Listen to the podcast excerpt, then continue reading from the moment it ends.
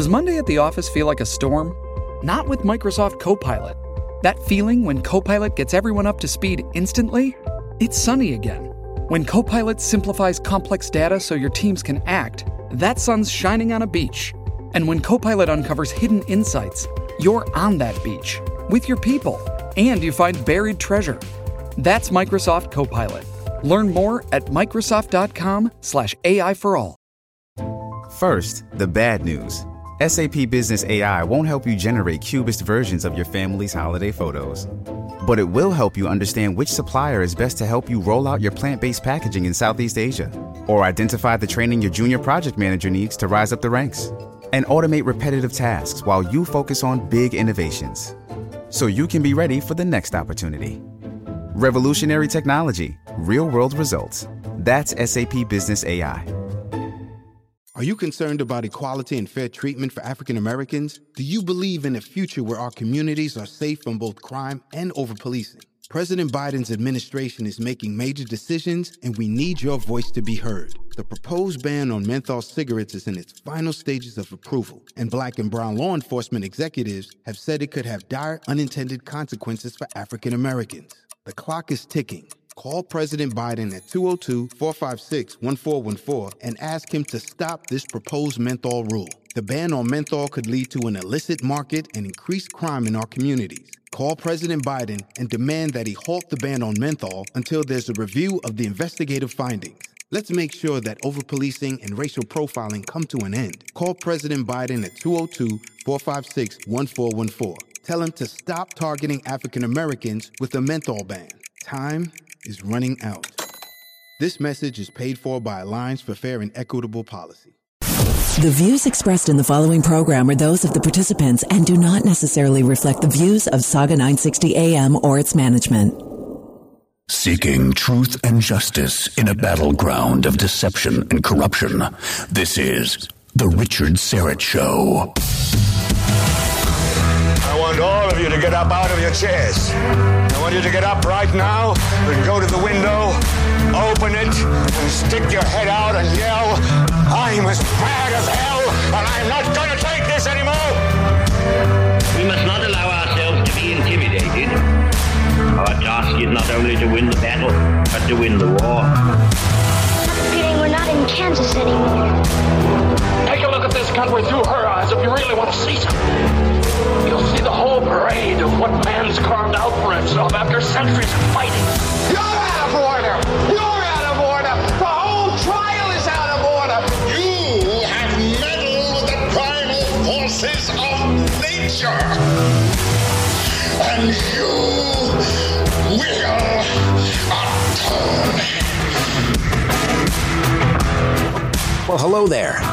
This is your mad prophet of the airwaves, and welcome to Radio Free Canada news, notes, and opinions from the underground for Monday, October the 3rd in the year of our Lord 2022. TheRichardSyrettShow.com, TheRichardSyrettShow.com. Check it out. You can contact me through the website. You can listen to the podcast for this radio show through the website, TheRichardSyrettShow.com. Last year, on the National Day of Truth and Reconciliation, our Prime Minister went surfing in Tofino, British Columbia. That's Canada's most exotic vacation location, known for its Caribbean like beaches. While the rest of us Canadians were told to dutifully mire in collective guilt over the supposed discovery of mass graves of Indigenous children, of course, that whole narrative appears to be complete fabrication. But no matter. Trudeau canceled Canada Day, excused the firebombing and desecration of Christian churches by left wing domestic terrorists, and then went surfing. One year later, Trudeau, who promised that he would do better, and then muttered sheepish, sheepishly about that being a learning experience for him, one year later, while Atlantic Canada is trying to restore power, rebuild after the devastation brought by Hurricane Fiona? Socks. Socks thinks it's a great time to clock out and wait for it. Go bungee jumping. You heard me correctly. Bungee jumping. I'm reading from an article by Mike Campbell from the Counter Signal at thecountersignal.com. Trudeau came this morning with his son Xavier and daughter Ella Grace. And then it says props to them on some fantastic jumps and even some water dips. This is a post from the Great Canadian Bungee Company posted on Facebook. The Great Canadian Bungee Company. They're located out of Quebec City. The adventure costs $173.95 with HD video. According to the Great Canadian Bungee's website, meanwhile, East Coast provinces are still in the early stages of rebuilding and relocating after the devastating Hurricane Fiona. Over 20,000 Nova Scotians are still without power. Again, this is from Mike Campbell writing in the Counter Signal. On Saturday, Leah McDonald of Nova Scotia's Power Emergency Operations Center said, quote, given the extent of the damage crews still face, we expect customers, particularly those in the Northeast region and some in Cape Breton, will see their estimated restoration times change. As of Sunday, yesterday, over 20,000 Prince Edward Islanders are also without power. The Trudeau Bungee excursion is part of a greater pattern of the Prime Minister taking personal days while the country is in turmoil. Again, that's Mike Campbell writing at The Counter Signal, thecountersignal.com. So another Marie Antoinette moment from our completely tone deaf Prime Minister. This character, he has no character. He has no concept of duty, responsibility, humility. I mean, I wouldn't trust him to operate the deep fryer at a McDonald's. I wouldn't vote for him if he were running for dog catcher. Incidentally, is that still a thing? Was it ever a thing? Dog catcher. Was that ever was that ever like an elected position? I'm running for dog catcher, and if I'm elected, I promise to get all the strays off the street. No more catch and release. And of course, the left would be in favor of defunding dog catchers. Anyway, Socks is at it again. Authorities in Scotland have asked for excess deaths, the excess death figures, to be examined. It appears as if the effects of the COVID 19 lockdowns may be killing more people than COVID 19. They may also want to look into the vaccine itself. Again, this is all slowly coming to a boil. Figures from excess deaths from the Office for National Statistics in Scotland show around 1,000 more people than usual are dying each week from conditions other than the virus. Reports said the Department of Health and Social Care uh, had asked for the data to be checked, with a department spokeswoman saying circulatory diseases and diabetes may be partly responsible for the majority of excess deaths. Again, IMO, you might want to look into those vaccines as a possible cause of excess deaths. More vindication for this program. This one is this particular uh, radio program one of the few radio programs in the entire country that pushes back against the cult of climate change. And even before I launched this program in March of 2021, I spent the previous 20 years at other radio stations talking about the climate change hoax. And believe me, back then it was far less popular in the early 2000s than it is today. And it's not popular now by any stretch. But here we go. More evidence. Anthropogenic climate change, which means man-made climate change, is a complete and utter hoax. From the uh, Daily Mail in the UK. Headline, world's top climate scientists told to, quote, cover up the fact that the Earth's temperature hasn't risen for the last 15 years. Scientists working on the most authoritative study on climate change were urged to cover up the fact that the world's temperature hasn't risen for the last 15 years, as it is claimed. A leaked copy of the United Nations report compiled by hundreds of scientists show politicians in Belgium and Germany and the US raised concerns about the final draft. Leaked documents seen by the Associated Press reveal deep concerns among politicians about a lack of global warming over the last few years. Germany called for the references to the slowdown in warming to be deleted. You see how this works? Saying looking at the time span of just 10 or 15 years was misleading. The UN's Intergovernmental Panel on Climate Change has changed its tune after issuing stern warnings about climate change for years. Belgium objected to using 1998 as a starting year for, for statistics, as it was especially or exceptionally warm and makes the graphic look fat, flat, rather, flat, and suggested using 1999 or 2000 instead to give a more upward pointing curve. That's always important. Notice where they choose to start measuring the, uh, the data on the graph. The UN Secretary for Global Communications recently said that, quote, they own the science. They own the science. Let's listen to this.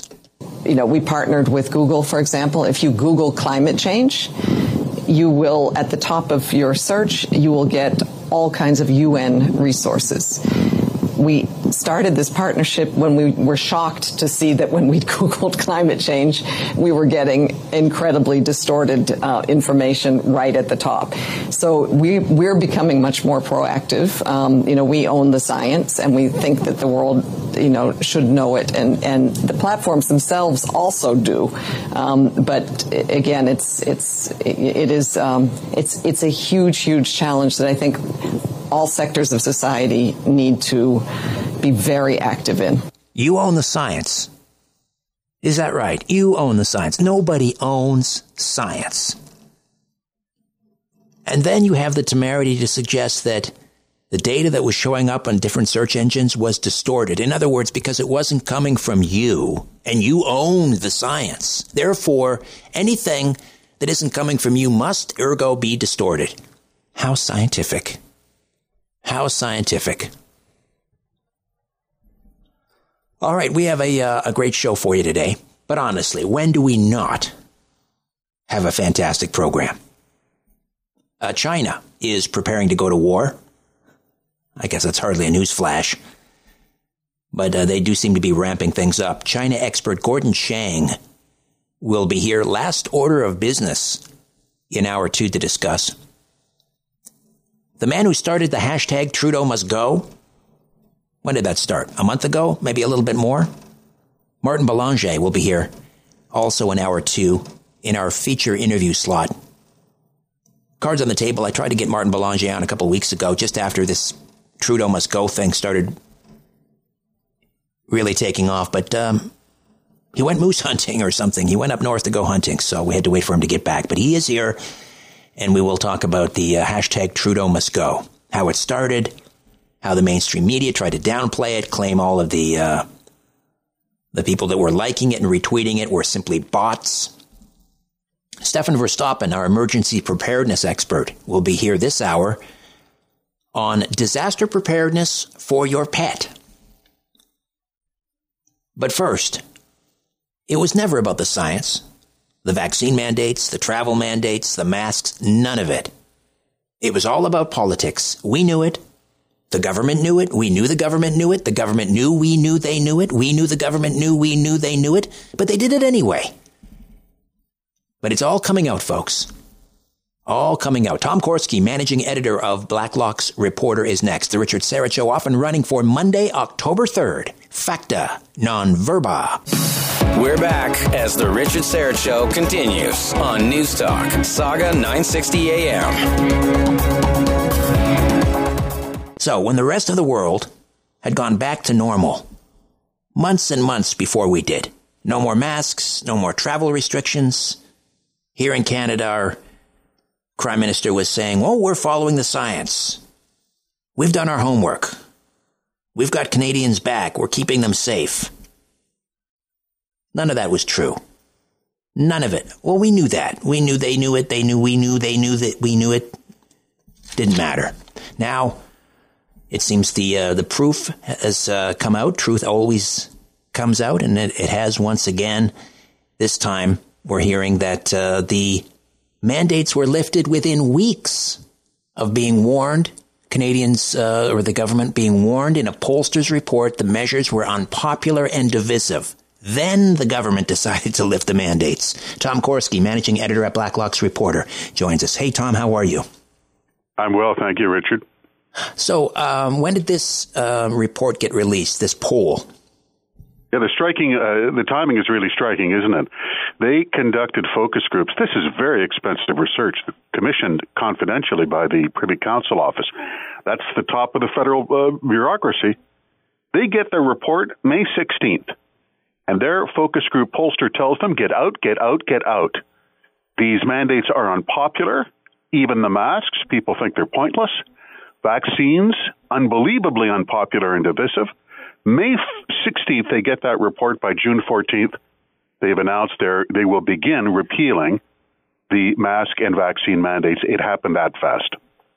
So, this poll conducted by the Privy Council Office's research firm goes out. The results come back. It shows that the all of these mandates are unpopular. Within weeks, they're lifted, uh, and yet the Trudeau government is insisting that they they were following the science, that they were doing their homework, and that's the reason that they lifted the mandates when they did. And of course, that's all proven to be a lie.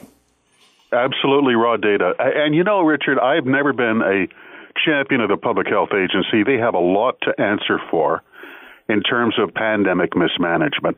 To their credit, they never endorsed mask mandates or vaccine mandates. Not once did the Federal Public Health Agency say there is a scientific reason to justify forcing a truck driver to be vaccinated while he or she sits 10 hours in the cab of a truck, or if you are working remotely by a laptop from your home, that you must be vaccinated, and yet vaccine mandates targeted both those people. It was never about the science.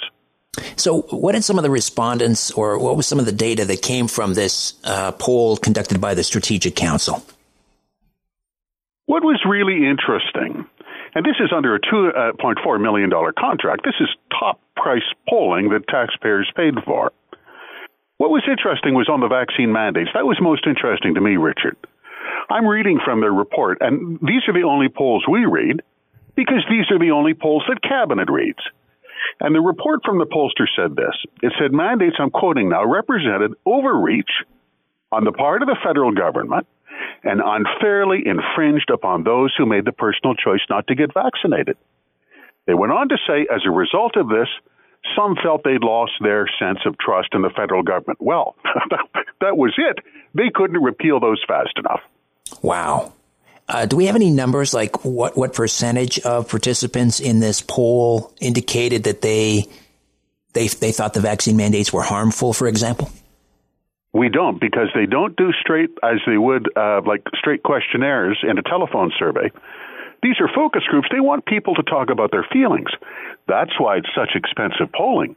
2.4 million over the course of a year. That's big money by Canadian standards. So in these reports, they call it qualitative polling.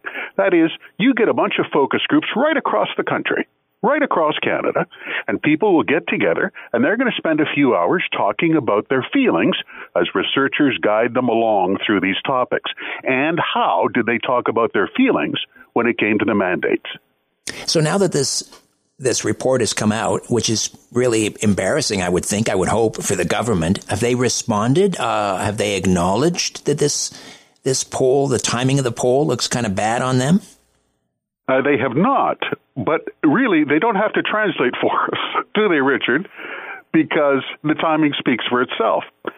Same thing on Freedom Convoy. They pulled the Dickens out of the Freedom Convoy within days of their suspension of the Emergencies Act against those truck drivers and protesters. They also found that was divisive. It was sharply divisive. There were a lot of Canadians, honest, law abiding, tax paying, hardworking citizens, who said, I don't like what they did to those truck drivers. I don't even want to talk about whether I sympathize with the truckers or not. That bank account freeze, that ricocheted like no one's business, Richard. That was wildly unpopular. What's my point in this? Never believe that science stuff. As you, you exactly said, Richard, doesn't matter how thin they slice it, it's still baloney. It's all about a beauty contest. It's about getting elected. Never forget it. Tom Korski, managing editor at Blacklock's Reporter. Tom, thank you as always. Great job. Thank you, Richard. All right, back with uh, more of the Richard Syrett Show. Stay with us. Let's get back at it on News Talk Saga 960 AM. It's the Richard Syrett Show. News not in the news. the news. All right, welcome back. Uh, just a heads up, coming up a little bit later, well, in hour two, in fact, uh, Martin Belanger, you probably know him on Twitter as uh, Marty Up North's fact checking twin brother. He's the uh, fellow from Alberta. He's a Franco Albertan. Married, four kids, adventure, environmentalist, libertarian, progressive. He says, I block idiots. Marty Up North's fact checking twin brother. He's the one that started the uh, hashtag Trudeau must go. So we'll talk to uh, him about that. Gordon Chang towards the bottom of the uh, second hour as well on China preparing to go to war. I just wanted to follow up on some things Tom Korski and I were talking about from Blacklock's reporter about this study that was commissioned by the Privy Council office by this research firm, the Strategic Council. And again, the, the report, they, they did a focus group, a bunch of Canadians across the country asking them how they feel about vaccine mandates, mask mandates. That report comes back May 16th. Are you concerned about equality and fair treatment for African Americans? Do you believe in a future where our communities are safe from both crime and over policing? President Biden's administration is making major decisions, and we need your voice to be heard. The proposed ban on menthol cigarettes is in its final stages of approval, and black and brown law enforcement executives have said it could have dire unintended consequences for African Americans. The clock is ticking. Call President Biden at 202 456 1414 and ask him to stop this proposed menthol rule. The ban on menthol could lead to an illicit market and increased crime in our communities. Call President Biden and demand that he halt the ban on menthol until there's a review of the investigative findings. Let's make sure that overpolicing and racial profiling come to an end. Call President Biden at 202 456 1414. Tell him to stop targeting African Americans with a menthol ban. Time is running out. This message is paid for by Alliance for Fair and Equitable Policy. And uh, all the participants, all participants were of the view vaccine requirements had been largely harmful, believing they'd been divisive, ineffective, unfairly targeted those who had made the personal decision to not get vaccinated. That was unanimous with this focus group. All participants, it says. And then most uh, most people also felt that the mask mandates were useless. Useless. So that report comes back to cabinet May 16th. A few weeks later, they drop all the mandates. Based on this poll, folks. Not based on any science. Even though they said, oh, it's, we're following the science. No, you weren't. You were following the polls. All of us suspected it. Now we know it. Now we know it. And then there was another poll. Internal federal polling showed that Canadians resented the police treatment of the Freedom Convoy. Even opponents of the protest said freezing bank accounts would never have been necessary if Cabinet had done their job.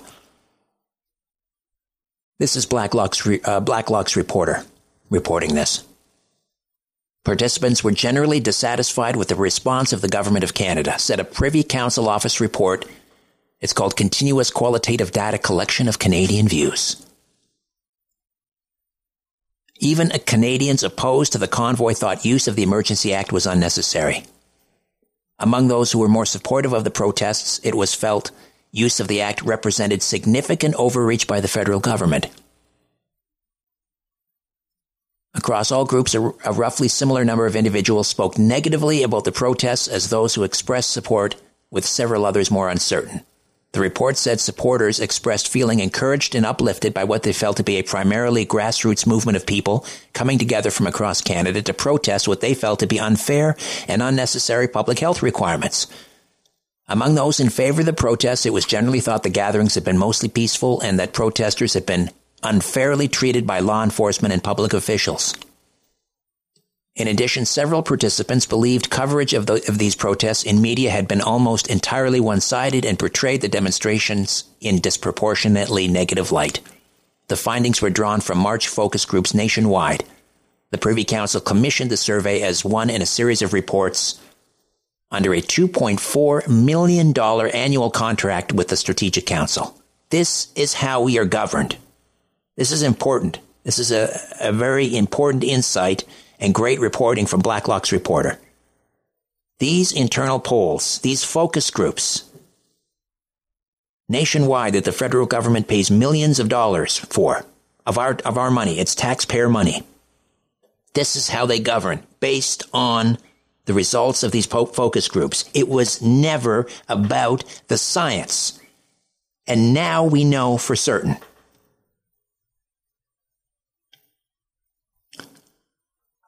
Uh, we're going to try and next, uh, or tomorrow actually, we're going to try and get Elie Cantin-Nantel on from uh, True North to talk about this story. You may have heard this. A global management and consulting firm with ties to Pfizer played a key role in Quebec's COVID response. This is according to a report by CBC's uh, French language arm, Radio Canada. Documents obtained by Radio Canada show that McKinsey and Company, McKinsey and Company, a firm with 30,000 consultants across 35 countries, contributed to several major pandemic decisions taken by Francois Legault's government.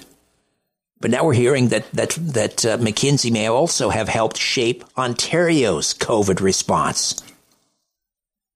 A multinational company with ties to Pfizer telling our government how to respond to the to uh, COVID. Do you see a, a possible conflict of interest there?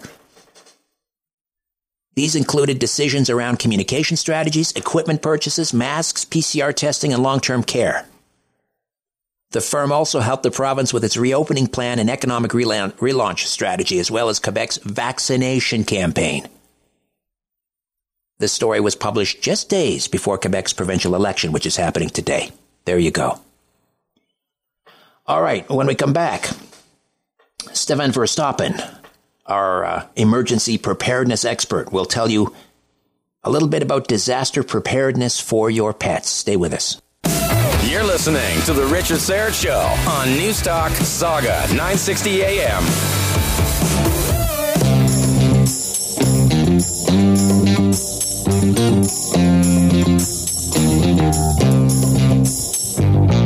The Survivalist on The Richard Syrett Show.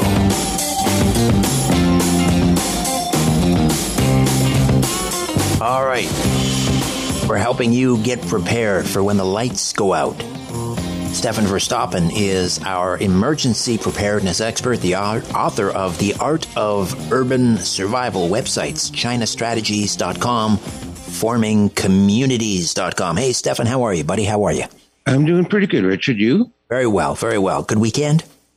Yeah, it was good. I went to the candidates debate because I volunteered to be the campaign manager for one of our community's uh, members who is running for town council. Ah, good, good. It's important to get uh, involved at the local level, to be sure. Absolutely, and there's uh, three other women that are involved, and they're getting involved in the uh, uh, edu- uh, what do you call school it? trustees. School trustees. trustees, exactly. So they're running for school trustees because they're tired of having.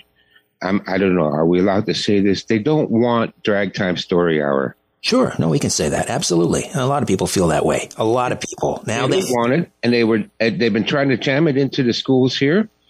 And um, well, they, these are Christian women, you know, and uh, a lot of uh, Amish and Mennonites are pretty Christian. They don't want that stuff, so they're running for uh, school trustee. All right, good. Well, we encourage everybody to get involved at the local level. If you want change, that's where it has to happen.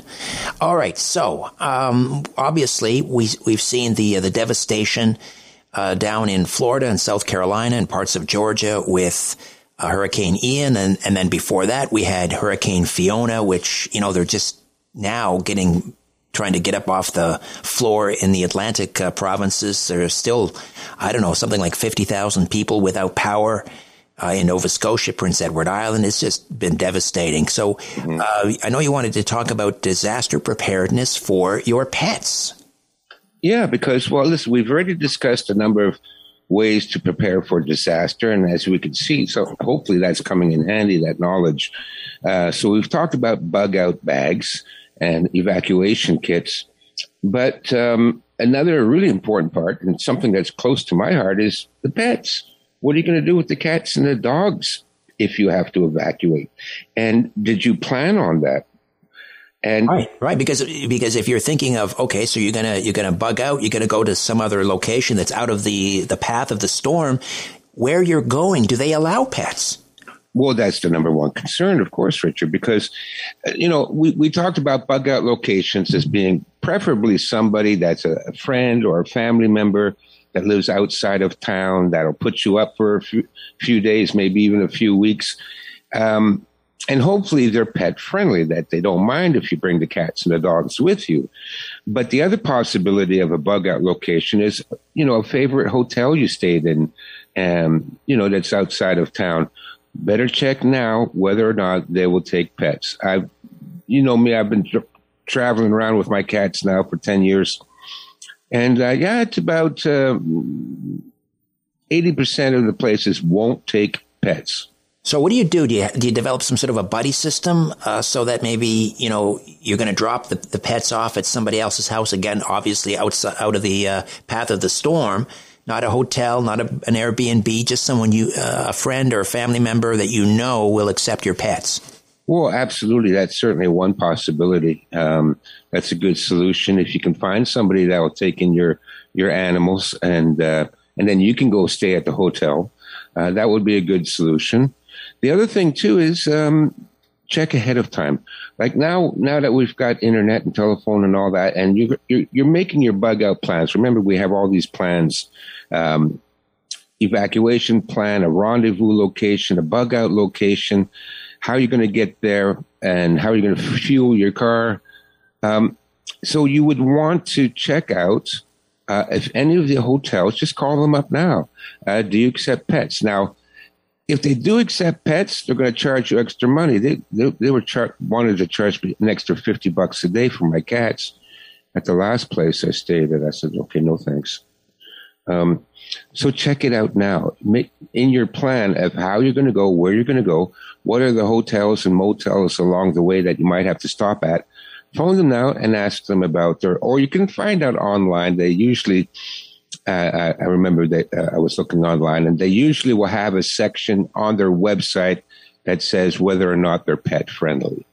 And then note down the address so that when you are on the road and you're going, let's pull over now, we've gone far enough, uh, let's spend the night somewhere, then you know where's the closest hotel or motel where you can bring your pets with you.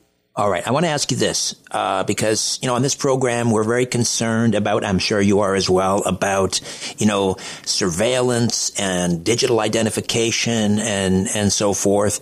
But in this case, because we're talking about pets, how do you feel about getting them microchipped?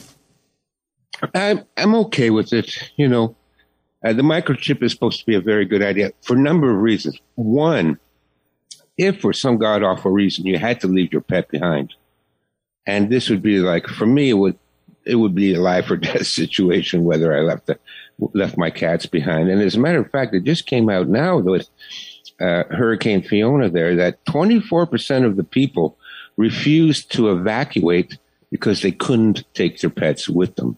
Wow.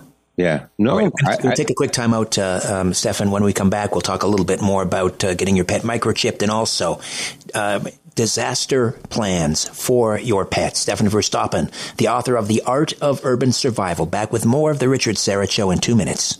Back to the conversation on The Richard Syrett Show. News Talk, Sauga 960 AM. Disaster preparedness for your pets on uh, this week's edition of The Survivalist, part of the Richard Syrett Show.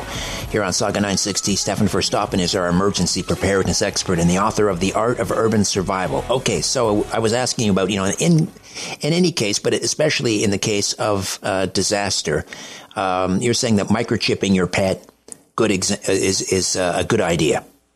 Well, just in case you get separated, because it's one of the primary ways that they identify lost or missing pets. The other thing you should do, anyways, even if you don't microchip, and again, you know, the, I, I don't think they're going to be reading it from satellite, but who knows? Who knows what they're going to do? But um, the other thing you can do though is make sure that they have a name tag on their collar. Okay, so get a name tag with the dog's or cat's name, the pet's name, and uh, the address, your address, and phone number where they can contact you. And also take a picture of yourself with your pet. This is to prove that the pet is yours. Again, just in case you get separated. A lot of people have had to leave their pets behind. And then those pets, uh, you know, get loose. They run in the streets. They're picked up. They're brought to the local animal shelter, and that's where you would have to go to try and find your lost dog or lost cat. But then again, you have to provide some sort of proof that that is your dog or your cat, especially when it comes to some of those expensive little dog breeds, those Shih Tzus or whatever. They're like five grand or something like that. If somebody sees them running down the road, they get stolen. So they, they will ask you for proof that that is your pet. So a photograph of yourself, but better yet, have a tag on the dog uh, or cat with your name, the dog's name, and address. Right. Well, if it is stolen, of course, that's easily removed. But again, if you have that picture or if, if of you with your uh, your French bulldog Maurice, there is no disputing that. That plus perhaps the microchip. What about a? Um, we talked about bug out bags for humans when you're, uh, you know, when disa- disaster strikes. But what about building a, a kit for your pet? What goes in that? So we're gonna ha- we're gonna do the same thing. We're gonna build a bug out bag for the for the pets here's the here's the, the, question: Are we going to be able to bug out using a vehicle, or are we going to, you know, have to walk out? And this is one thing that we need to do, anyways. Especially if you have kids and if you have pets, you need to keep an eye on events. Okay, especially something like a hurricane when it's coming.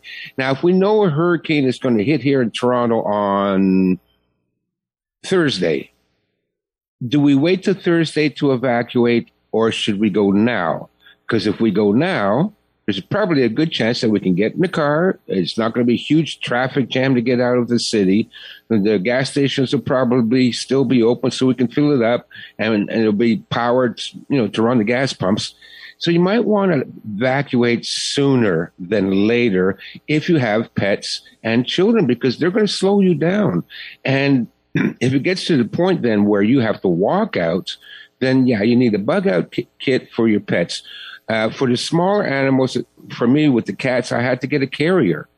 So I already planned my bug out when I was living there in Etobicoke. I had three cats. How am I going to bug out with three cats and one guy? You know, I can't carry them all under one arm. But I figured out that the bicycle trailer, which was designed for kids, and it zips up, and there's a you know a plastic window and and a, and a, and a mosquito net, and it keeps the cats in the in the trailer. And I could easily pull the trailer behind my bicycle, and therefore I can evacuate my cats on foot.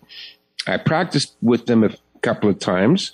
There's a video on my YouTube channel showing the cats in the back of the trailer uh, being bicycled around Toronto. Um, and if you plan on doing that, it's a good idea to take them out once or twice in the carrier you know, twice a year so that they get used to it. So it's not a completely scary thing when it really does happen. So you're going to get a carrier. And then you also, now, if you have a big dog, you can get a uh, saddlebags for the dog. These are great things. If you're a serious prepper and uh, you think you're going to be able to walk out, then get one of those saddlebag harnesses for the dog. This is what rescue dogs use. It's got a big handle on the back so you can pick the dog up and lift them up over obstacles and things like that. And the dog can carry his own bug out equipment. Now, your bug out equipment is going to be a month's worth of food. If it's dry food, vacuum seal it. We, have been over that with the mylar bags. So get the kibble or, or the dry food, put them in the vacuum bag, a month's worth of food for him. Uh, or for each of your pets. And also, you're going to want water for the pets. Now, they can drink water out of puddles and things like that that you and I can't do but still better that they have some fresh water. So for the animals, I would say a liter a day. We're going on a gallon a day for a human, figure a quarter of the weight. So a liter a day for, for the, uh, for the pets. Also, uh, get some uh, of that um, tick and flea treatment for the animals just in case they come down with that and, and you're you know you're carrying them around and everywhere you go they've got fleas uh, so bring some of that uh, and flea medicine, a small first aid kit. Now you don't need anything extra than you have in a normal first aid kit, just in case the dogs get injured or the cats get injured, and you can bandage them up, some some pads and some gauze bandage, some antibiotic cream, but that you should have all that in your first aid kit already. Also, make sure that all the animals have a leash or a harness so that uh, you can keep control of them. Right. Put that in the bug out bag for the pets. So your pet bug out bag sh- should really not be. Oh, and also you're going to need bowls, uh, um, non uh, spill uh, water and food bowls for. And if you have cats, you have to get a small uh, kitty litter box that would fit into a, uh, a carrier. What so about that, chlorine bleach and, and things like that? Just, you know, clean up? Well, you're going to have some of that in your uh, first aid kit. You should have uh, alcohol, rubbing alcohol, anyways, and so that'll do the job, same job as chlorine bleach would. Um, but yeah, good idea. You can bring a, a little bit of extra bleach. And uh, let's see what else. Um, you mentioned litter, uh, grooming items, I guess. Some familiar toys. Exactly, familiar toys, brushes, their favorite chew toy. For the cats, I always bring them a little bit of uh, a catnip so we can both smoke up. All right. Uh, okay. And their favorite blankie. Their favorite, favorite blankie. blankie. Yes, you and uh, and for you as well. Uh, Stefan Verstappen, our emergency preparedness expert, the author of The Art of Urban Survival, ChinaStrategies.com, Forming Communities.com. You mentioned the YouTube channel, Stefan. What is it? It's Stefan Verstappen. Are you concerned about equality and fair treatment for African Americans? Do you believe in a future where our communities are safe from both crime and over policing? President Biden's administration is making major decisions, and we need your voice to be heard. The proposed ban on menthol cigarettes is in its final stages of approval, and black and brown law enforcement executives have said it could have dire unintended consequences for African Americans. The clock is ticking. Call President Biden at 202 456 1414 and ask him to stop this proposed menthol rule. The ban on menthol could lead to an illicit market and increased crime in our communities. Call President Biden and demand that he halt the ban on menthol until there's a review of the investigative findings. Let's make sure that overpolicing and racial profiling come to an end. Call President Biden at 202 456 1414. Tell him to stop targeting African Americans with a menthol ban. Time is running out. This message is paid for by Alliance for Fair and Equitable Policy. it's not a very catchy name. Uh, Stefan, S T E F A N, S T E F A N, Stefan, yes. and then Verstappen, V as in Victor, victory. V as in victory, E R S T A P P E N, V E R S T A P P E N. And uh, we'll talk again next week, my friend. Thank you, Richard. You have a good week. You too. All right. Hour two awaits. We'll check in with uh, Marty up north's fact checking twin brother. That's quite a handle. Um, we can just call him Martin Belanger. He's the uh, individual who started the whole hashtag Trudeau must go that went viral a couple of weeks ago. He'll tell us how that happened. And uh, also Gordon Chang, who's an expert on all things China, but will be here. He's written a number of important books on, uh, on the subject the Great U.S. China Tech War, Losing South Korea, uh, and he'll uh, talk to us about why and how China is preparing to go to war. Hour two of The Richard Syrett Show coming your way right after the news. Stay with us. The views expressed in the following program are those of the participants and do not necessarily reflect the views of Sauga 960 AM or its management. Seeking truth and justice in a battleground of deception and corruption. This is The Richard Syrett Show. I want all of you to get up out of your chairs. I want you to get up right now and go to the window, open it, and stick your head out and yell, I'm as bad as hell, and I'm not going to take this anymore. We must not allow ourselves to be intimidated. Our task is not only to win the battle, but to win the war. I'm feeling we're not in Kansas anymore.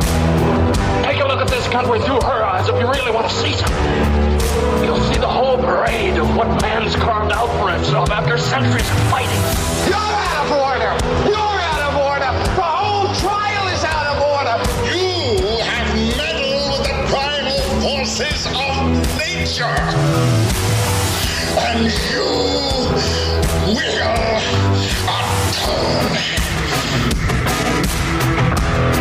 Welcome to hour two of the Richard Syrett Show. And if you missed hour one, you missed a lot. But don't despair. Still plenty of great programming come your, coming your way. Gordon G. Chang will be here. He's the author of The Great U.S. China Tech War and Losing South Korea. And uh, he says he is adamant that China is preparing to go to war making the case China is preparing for armed conflict and that that could happen quite soon. He wrote a piece for a website called 1945.com. And he said that, uh, now the piece was in, uh, published in mid August, and he said the previous month, so July this year, a Chinese entrepreneur making medical equipment for consumers told him that local officials there had demanded he convert his production lines in China so that they could turn out items for the military. Communist Party cadres, uh, Chang was told, were issuing similar orders to other manufacturers. Moreover, Chinese academics privately say the ongoing expulsion of foreign colleagues from China's universities appears to be a preparation for hostilities. The uh, People's Republic of China is preparing to go to war. It's not trying to hide its efforts. Amendments to the National Defense Law, effective the first day of last year, transfer powers from civilian to military officials. In general, the amendments reduce the role of the central government state council by shifting power to the Communist Party's Central Military Commission. Specifically, the state council will no longer supervise the mobilization of the People's Liberation Army. So we'll get Gordon G. Chang in here uh, last order of business to talk about China preparing for war. All right, I guess about the, the middle of uh, last month, the uh, the whole hashtag Trudeau must go phenomenon began, and uh, it began with um, Marty up north's fact checking twin brother. I love this Twitter handle, classic. Uh, but now we know him as uh, Martin Belanger, an engineer in Calgary. He's a Franco Albertan, 12th generation, no less. Married, four kids, adventurer, just reading his Twitter bio here, environmentalist, libertarian, progressive, and I block idiots. Amen to that. Well, uh, Martin Belanger, welcome to the program. How are you? Richard, good to be here. Uh, I'm well, thank you. How was the hunting trip? Unsuccessful, unfortunately. Um, weather's just too hot right now and the, the rut hasn't started. So we, we had a week of gorgeous weather, which is not ideal for hunting. In hunting, you want rain, cold, something to trigger the animals. So unsuccessful. Ah, I'm sorry to hear that. Uh, just a little inside baseball there. I'd, I'd hoped to get Martin on a little earlier, but he had this big hunting trip planned in uh, northern Alberta, I guess, right? Correct. That was up by Grande Cache, which which plays into uh, you know it, it, plays into this whole um, Trudeau must go moment. I mean, there were people you know we'll we'll get into the details, but I remember people saying that I was uh, the leader of a movement, and I would say, well, why would I? Why would the leader of a movement try to start a movement a week before going on a week long hunting trip? So, you know, some right. leader I am because I took off and disappeared uh, incommunicado for the last 10 days. So, yeah. So the uh, the hashtag Trudeau must go. Uh, that I guess began out of your personal frustration, which is shared obviously by millions of Canadians. But what was the tipping point for you when you said, "That's it, I've had enough. I'm going to social media with this"? Um, it, the the tipping point was a typical Tuesday morning for me. You know, so I'm I'm semi retired. I work from home, and I spend a lot of my morning just uh, engaging with people on Twitter. And I engaged with somebody on Twitter, and we were talking about you know some of Trudeau's divisive tactics and so forth. And and through the engagement, the the topic of a vi- of a of an interview that Trudeau had done in Quebec, uh, you know, almost a year ago during the the election campaign came up. And and to paraphrase that um, that interview, you know, he was on a talk show and Trudeau basically said that the way out of the pandemic was through vaccination. Uh, but then, then he went on to say that there were some people that were still fiercely opposed to vaccination the host interjected and said, you know, they're often um, radicals. And then Trudeau continued by saying um, they're anti-science, they're often misogynistic and often racist. But but but he said it in French, and um, and I remember that that interview but I was using that interview in a debate with somebody, and I was and I was uh, and I realized that that interview was in French, so I translated it in English. And when you translate something in English or in any language, and you put thought to paper, you have more time to reflect on it. And so while I was doing that and I was reflecting on it, I went, you know, and then full disclosure, I'm I'm one of those people he was addressing. I'm unvaccinated for my own personal reasons. I don't need to to justify my reasons to anyone, but I just thought what a brutal, what a what an insensitive thing to say. You know, it, he was being um, stereotypical and he was being uh, divisive. And so I, I it, it, just triggered me. I thought, you know, he, he's addressing me, but but I'm none of the things that he's saying. So um, so I just took so I you know I finished my my Twitter engagement that morning, and then I the next thing I did was just type in that that comment, which was basically you know I, I chose a picture of myself and I addressed it to Mr. Trudeau, basically saying, you know, this is who I am, um, and and according to you, I'm um, somebody who needs to be dealt with. May I read and, it? May I read the post? Absolutely, absolutely. Okay. So it says, I'm a 55 year old Canadian. I'm married, father to four, university educated, and perfectly bilingual. I'm an engineer solving problems for 35 years. I'm a volunteer hockey coach and an avid outdoorsman. According to Trudeau, I'm an extremist who needs to be dealt with. Hashtag Trudeau must go. So this is where it all began. It's where it all began. And, and I don't I absolutely do not claim originality to the concept. You know, the idea of just putting a picture of yourself out there in, as a rebuttal is is not original. And neither is the hashtag, but but the hashtag is important because you know um, people who are familiar with my Twitter um, account know that I seldom use hashtags, and more often than not, I need I need space to use uh, citations because I'm citing data or something else. And so the idea, you know, at the moment I was I was literally thinking I needed to address it to Trudeau. So I was looking for a hashtag. So I'm like Trudeau, and then you know it, it auto finishes itself. So the hashtag is not new; it had existed. But I typed in Trudeau must go, and then I hit send, and away I, I went. And quite honestly, I went about my day after that. You know, I live out in the country, and I think I went outside and mowed my lawn and did a variety of things like I typically do.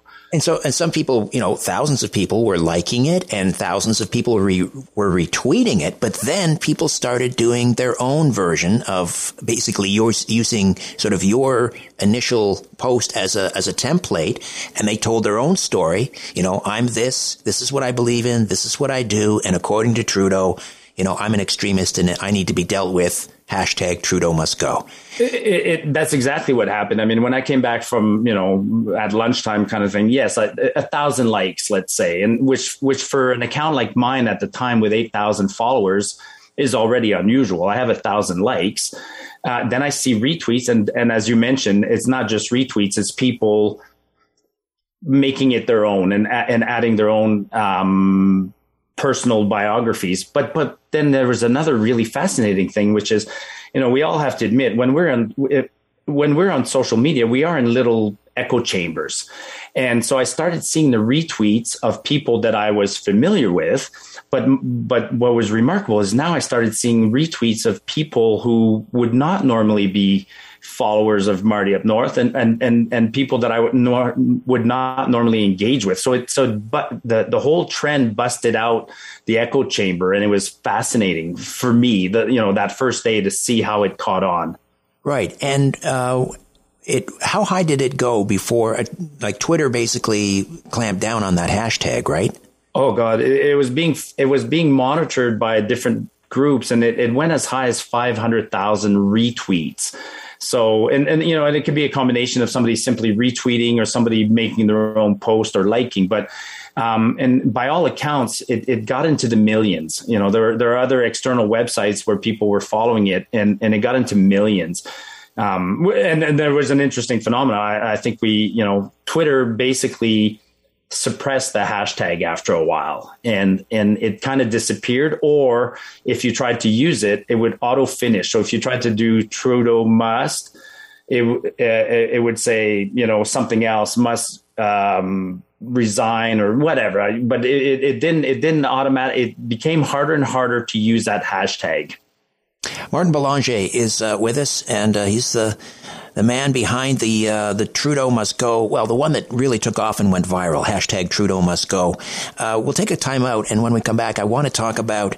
Um, the reaction from people like Gerald Butts and uh, you know some in the mainstream media claiming that this was just uh, you know Russian bots or or something that was behind this movement, and uh, also we'll talk about uh, some of the other people, uh, notable people that um, uh, that participated in the hashtag Trudeau must go, including uh, the Prime Minister's very own half brother, Kyle Kemper. Martin Belanger, better known as Marty Up North, or Marty Up North's fact checking twin brother, stays with us right here on The Richard Syrett Show. More to come. Don't go away. Welcome back to The Richard Syrett Show on News Talk, Sauga 960 AM. All right, we're back with uh, Martin Belanger at Marty Up North uh, underscore two is the uh, the Twitter handle at Marty Up North underscore two, and um, so this um, hashtag that uh, reached at one point a half a million, then Twitter uh, quashed it. The interesting thing was, as you were pointing out, I mean, it was outside of your of the echo bubble. It, it, then it became it wasn't just people that were unvaccinated; it became even people who were vaccinated were joining in and just saying, you know what, I I I, I um, it's like you were they, you were channeling, or everyone was channeling their anger. It was it, it might have been about Trudeau singing karaoke on the eve of the Queen's funeral, or you know going bungee jumping while Atlantic Canada is trying to get up off the ground after being devastated by Hurricane Fiona.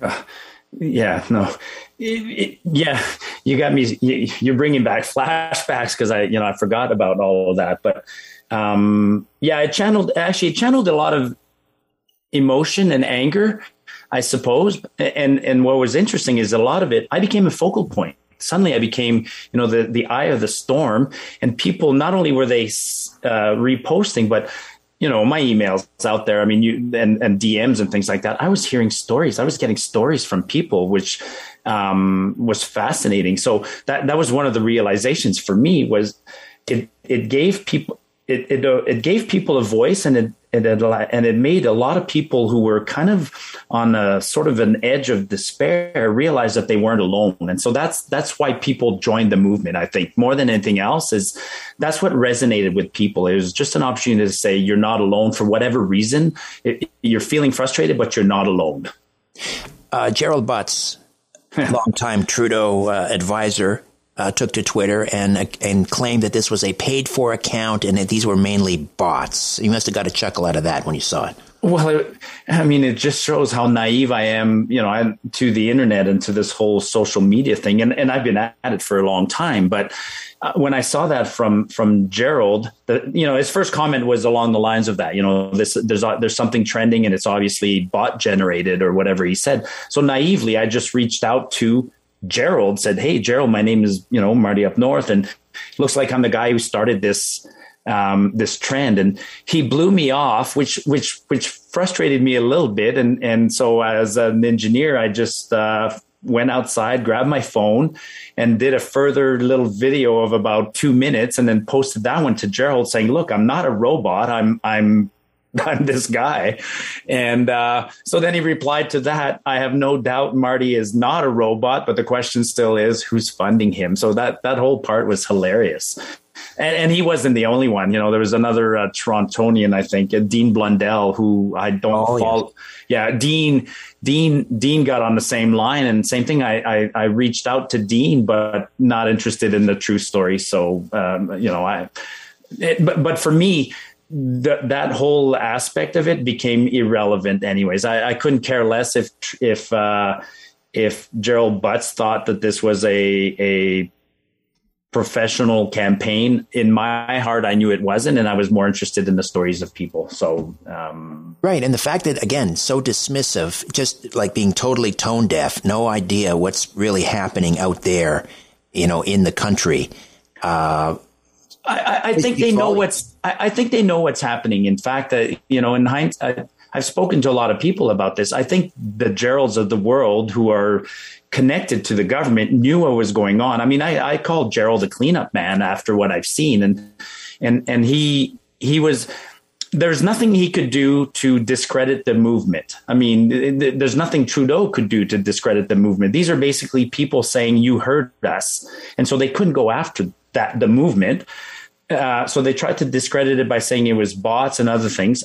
They tried to discredit me a little bit, but I know uh, they found nothing. I mean, I, I, I talked to somebody, a, a, professional, who who basically told me, Martin, they're digging into your background right now, trying to find something about you to uh, to discredit you in order to discredit the movement. And and you know, I joke about it. My life's been on on YouTube for a decade. I mean, prior to Twitter, I'm known on YouTube as a guy who goes hiking. And you know, one of my more popular videos is me plowing my driveway. So I mean, if, if they if they uncovered anything, and so that's what the guy called me back. You know, is a former RCMP officer who who connected and said obviously they found nothing on your background because they would have said something. So the only thing they could do is let it go to sleep and, and hope that the movement disappears. And I'm back now after 10 days of being gone and I see that it's still going and it's taking on different shapes right now. So it's, it's, it's not dead. Uh, any idea what the, uh, the, the latest numbers are on on Twitter in, in terms of posts or retweets or likes? No, it, that is so suppressed right now. It's uh, but but the funny thing is, people picked up on you know Trudeau must go now, Trudeau must go to jail, Trudeau must you know things like that. So there there's been flips uh, on on the whole uh, trend. You know, welcome to the internet. I mean, it's it's it is what it is, but it, it's still trending in a sense. It is. We're going to take, I appreciate your time. We're going to take one more time out, come back and discuss a little bit more with Marty up north, Martin Belanger. Hashtag Trudeau must go. Stay with us. The bull session continues on the Richard Syrett Show. News Talk, Sauga 960 AM. All right, a few minutes remain with Martin Belanger, aka Marty Up North, and he started the whole hashtag Trudeau must go. Well, kind of reinvented it, and and um, it it just took off. I guess uh, sort of around mid September, and um, uh, what was very interesting as well was Trudeau's half brother, Kyle Kemper, his younger half brother, uh, also joined in. When you saw that, what were your thoughts? Uh, actually, uh, you know what? There were so many of them that came across. So I saw Kyle's at first quickly, and then I didn't clue in. And then somebody else pointed out, it's like, holy smokes, that's Kyle. So then I went, whoa.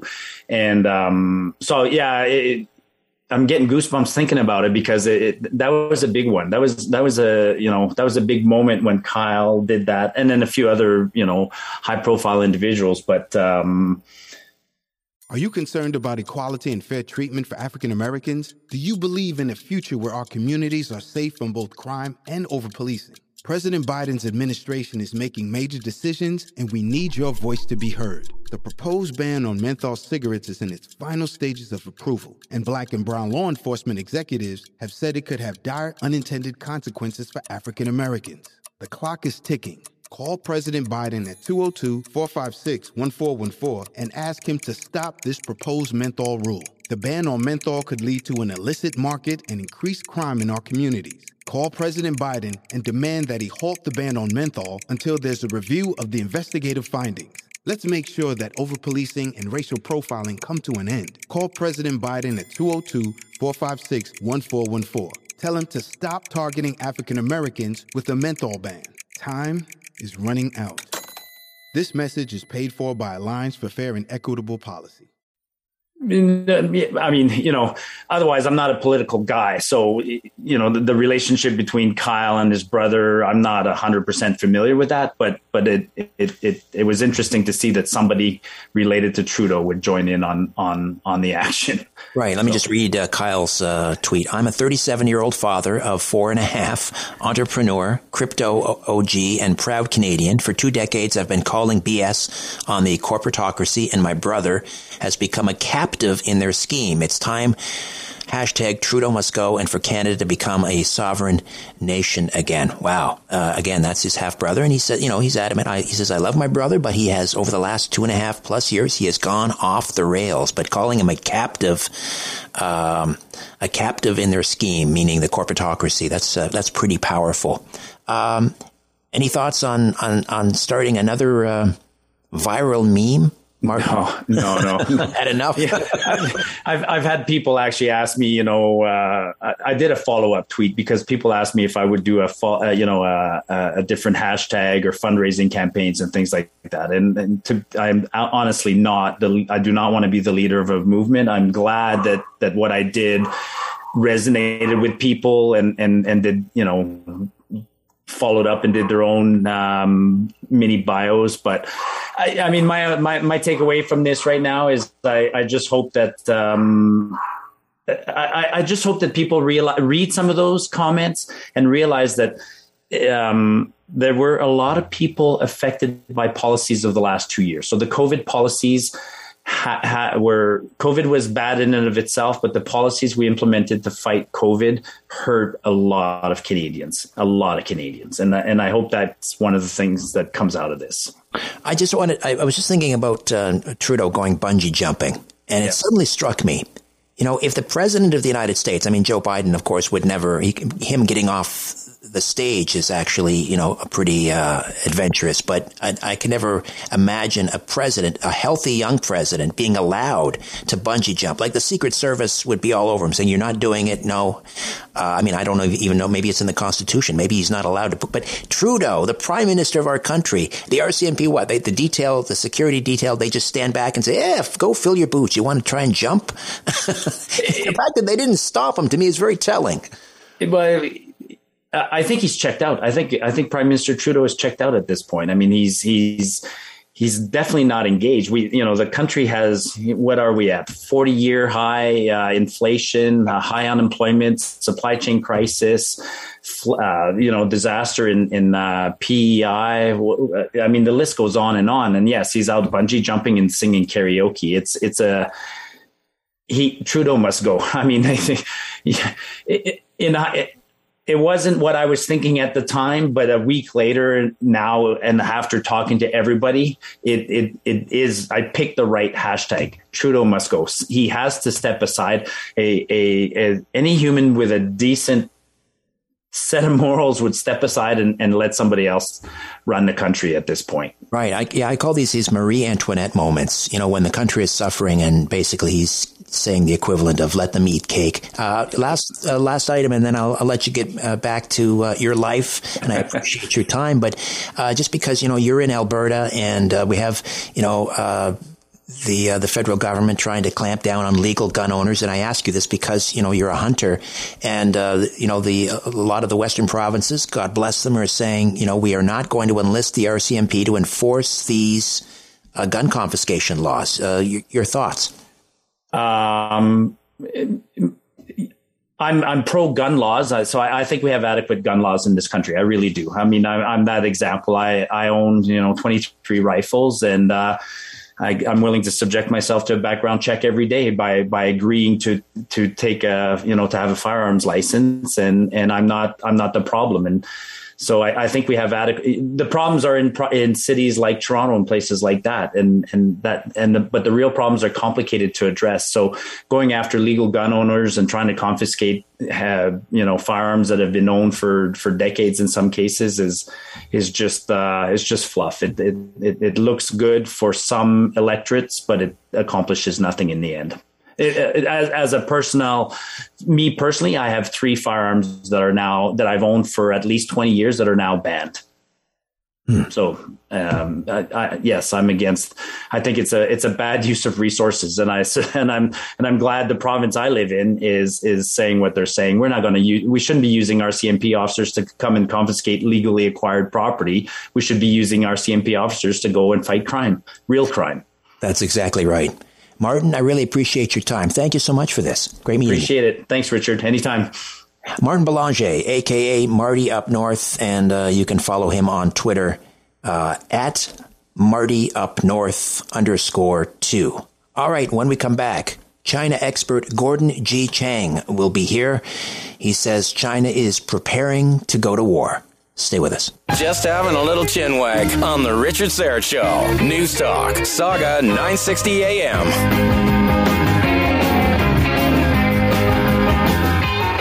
All right, well, things continue to heat up geopolitically. Of course, we all know about Russia annexing those four eastern regions of Ukraine, comprising about 15% of uh, Ukraine, Ukraine's total landmass. Uh, those have been absorbed into the Russian Federation as Putin likes to say, the people in these uh, regions are now citizens of Russia forever, and any attack on those regions would be perceived as attack on uh, an attack on Mother Russia. He's even threatened a nuclear retaliation.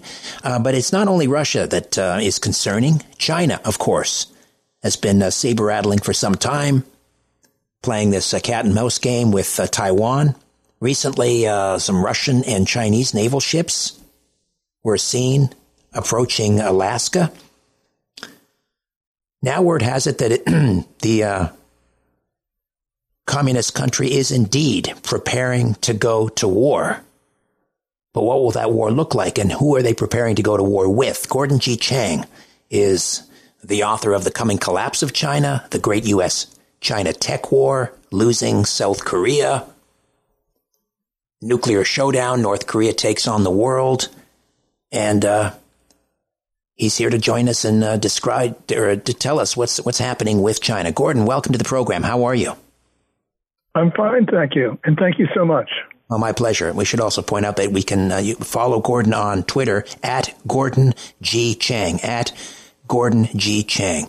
So I was reading a piece that you wrote for the website 1945.com, and uh, you talked about some sort of inside information that you received from some uh, Chinese entrepreneurs that led you to believe that really they are really ramping up militarily. Uh, just uh, sort of walk us through what you heard from this individual. I believe he he ran a um, a medical supply company. Yes, he did. He's a Chinese entrepreneur, factory owner, making medical supply products for the civilian sector. And he told me in July that uh, Communist Party cadres visited him and ordered him to switch from the civilian products to products for the Chinese military. And it's not just him because um, other entrepreneurs, other factory owners in China were receiving similar visits and similar directives from the Communist Party. And um, a number of uh, factory owners actually fled, and the Communist Party was operating their facilities. And, and they fled because they did not want to stick around for Xi Jinping's war. The, the, we all know that the Communist Party is mobilizing its army. It's it built up uh, the biggest buildup since the Second World War. But what is really ominous is that China is mobilizing its civilians for war. And therefore, we've got to be, we've got to take this seriously because obviously Xi Jinping, we don't know what's inside of his head. Um, we don't know if he's serious or not, but we can see what he's doing, and we need to match that. You also mentioned that they made some important amendments to their national defense law, which also signals that they're preparing for war. Explain. Yeah. Um, the national defense law was amended as of the first of last year, and what they're doing is taking power away from the state council, which is a civilian body, and handing it to the Central Military Commission of the Communist Party. The Central Military Commission actually monitors and oversees the army. Um, so really, this is um, a signal that, and by the way, these these amendments related to mobilization of civilians.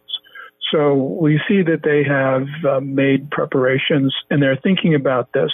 And, and, you know, one could say, well, that that amendment to the National Defense Law that was merely just sort of cosmetic because the Communist Party's Central Military Military Commission does what it wants anyway.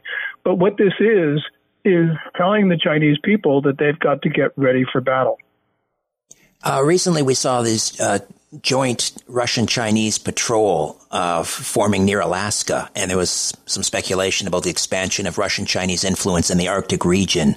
Is that part of what you're talking about, or was that just a normal, uh, you know, e- example of joint military cooperation between the two countries?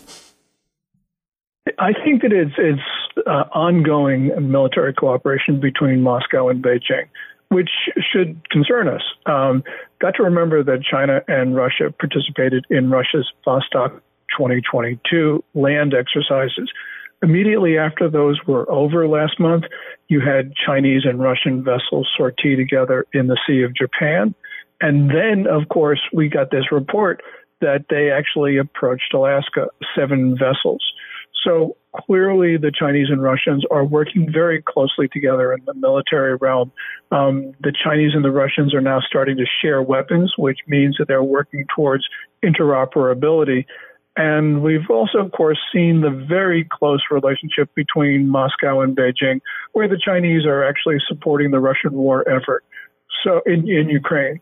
Um, and this is a signal to us that there is a real close working relationship because both countries see their interests coincide and they identify the same adversary, which is us. So we have to assume that if one of them picks on us, the other one will support Um, so we've basically got a China and Russia axis. How closely um, is China observing the West's response to Russia's in- invasion of Ukraine? In other words, taking their cues from the way that we are responding to Russia? We can see that, um, uh, for instance, China has put its uh, diplomats in the service of uh, the uh, Russians, how they put their propaganda outlets, both Communist Party and central government, are now amplifying Russian disinformation, how China is buying more commodities from Russia, in other words, financing the war effort. And so we can see from things that China is actually doing that they're working closely together. Now, Chinese propaganda um, does mention the Russian war effort, um, but we don't really see, you know, Chinese officials saying, um, in public at least, oh, you know, uh, we got to watch out what's going on because that's a lesson for us. But I think that they actually are because these two regimes have been working so closely together, especially with regard to the war effort. We'll take a quick time out. Gordon G. Chang stays with us, author of The Coming Collapse of China and the Great U.S. China Tech War. Follow him on Twitter at Gordon G. Chang.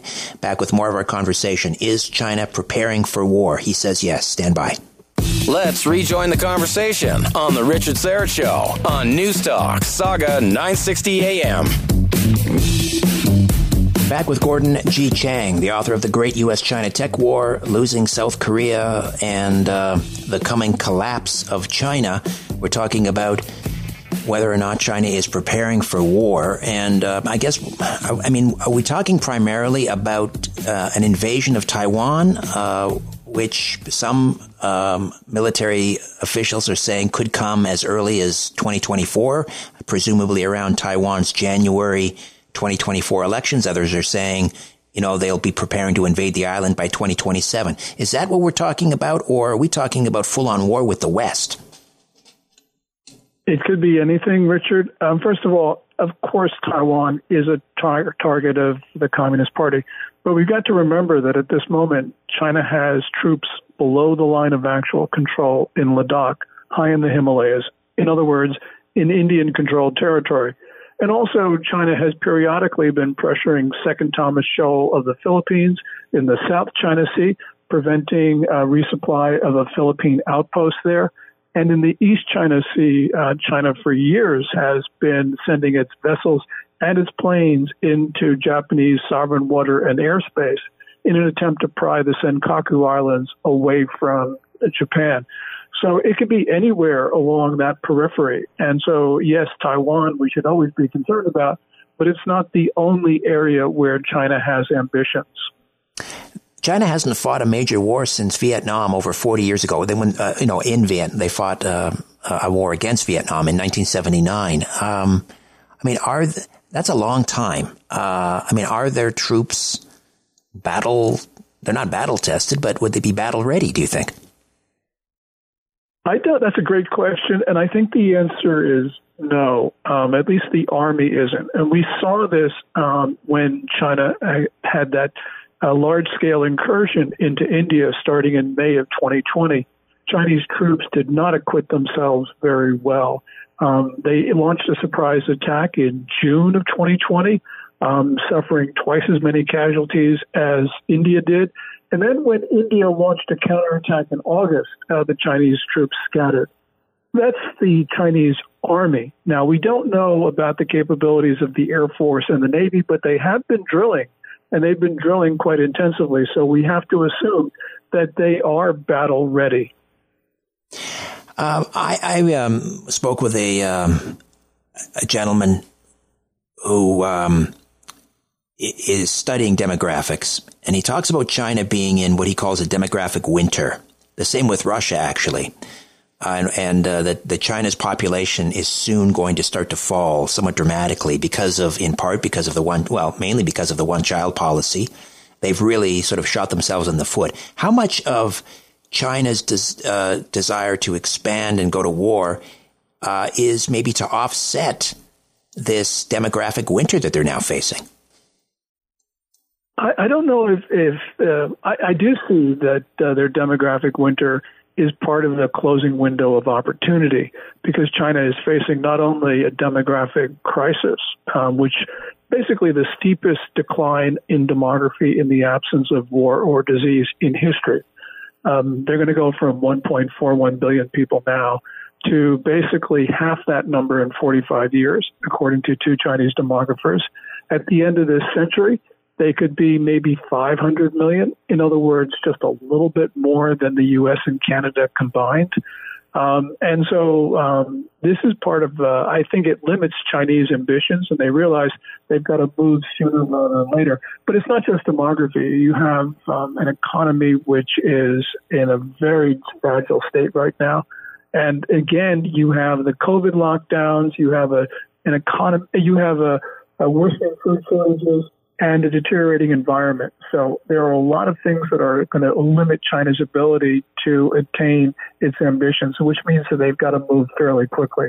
How much of this is uh, President Xi's um, thinking? And is he getting any resistance? Because, of course, there were rumors. We had something like 9,000 flights were were uh, grounded recently, and people were speculating that there may have been some kind of, I don't know, um, uh, palace coup happening or something? Is there a, an internal struggle about the direction of China's foreign policy? Uh, yes. Um, I think many senior Chinese leaders are not happy with the wolf warrior diplomacy of Xi Jinping, um, but they're not really in a position, at this time at least, to moderate Xi's uh, views. Um, you're talking about um, two weeks ago where there were rumors of a coup. Yes. Um, there were, for instance, um, something like 60% of China's flights were canceled on, I think it was September 21st or something. Yes. Um, and by the way, China's airspace is controlled by the Chinese military, so it was the military that did that. We don't know what happened, Richard, but we know something occurred. Hmm. Do you have any uh, any spec any uh, any ideas what might have occurred? I would like to know, but I don't. Um, but just that there were too many things that occurred um, on that day or around that day to suggest that uh, life was normal in Beijing. So we know something um, was wrong, but uh, at this time uh, we still just don't do not know. If China, you know, starts to take, uh, you know, uh, make territorial gains, they invade Taiwan, uh, other places. Do they even care about sanctions anymore? Are they even affected uh, by sanctions? Because, for example, with Russia, they seem to have successfully de- decoupled from the West.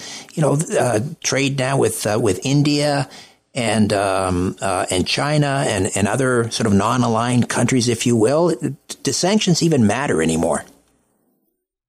Sanctions on, on China would matter if they were imposed and if they were enforced uh, we have um, we Americans have this terrible habit of uh, sort of um, telling the Chinese what they should do or shouldn't do. And the Communist Party just views its interests very differently than we think they should uh, calculate their interests.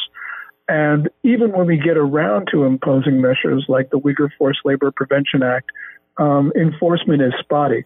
Now, if we were actually able to impose strict sanctions and enforce them, well, then, yes, I think we could certainly tank China. But Xi Jinping probably believes, after looking at the West's reaction to the Ukraine invasion, that um, you know sanctions on China um, would hurt, but they would not cripple his ability to wage war, which is what he's really concerned about.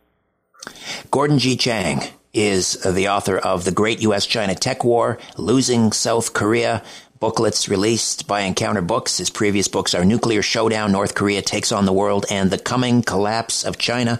You can follow him on Twitter at Gordon G. Chang. Gordon, always a pleasure. Thank you for your insights as always. Oh, well, thank you so much for the opportunity. I really appreciate it. All right, my pleasure. Thank you.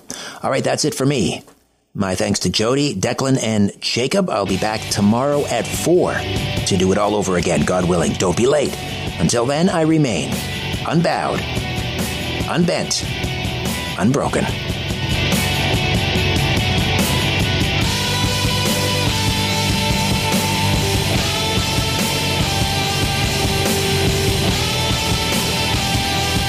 That's it. That's all. For more Richard Syrett Show, podcasts, blogs, and other stuff, go to sauga960am.ca. Stop talking past each other and start talking with each other. We'll see you Tuesday afternoon at 4 on The Richard Syrett Show on News Talk, Sauga 960 AM. Are you concerned about equality and fair treatment for African Americans? Do you believe in a future where our communities are safe from both crime and over policing? President Biden's administration is making major decisions, and we need your voice to be heard. The proposed ban on menthol cigarettes is in its final stages of approval, and black and brown law enforcement executives have said it could have dire unintended consequences for African Americans. The clock is ticking. Call President Biden at 202 456 1414 and ask him to stop this proposed menthol rule. The ban on menthol could lead to an illicit market and increased crime in our communities. Call President Biden and demand that he halt the ban on menthol until there's a review of the investigative findings. Let's make sure that overpolicing and racial profiling come to an end. Call President Biden at 202 456 1414. Tell him to stop targeting African Americans with a menthol ban. Time is running out. This message is paid for by Alliance for Fair and Equitable Policy.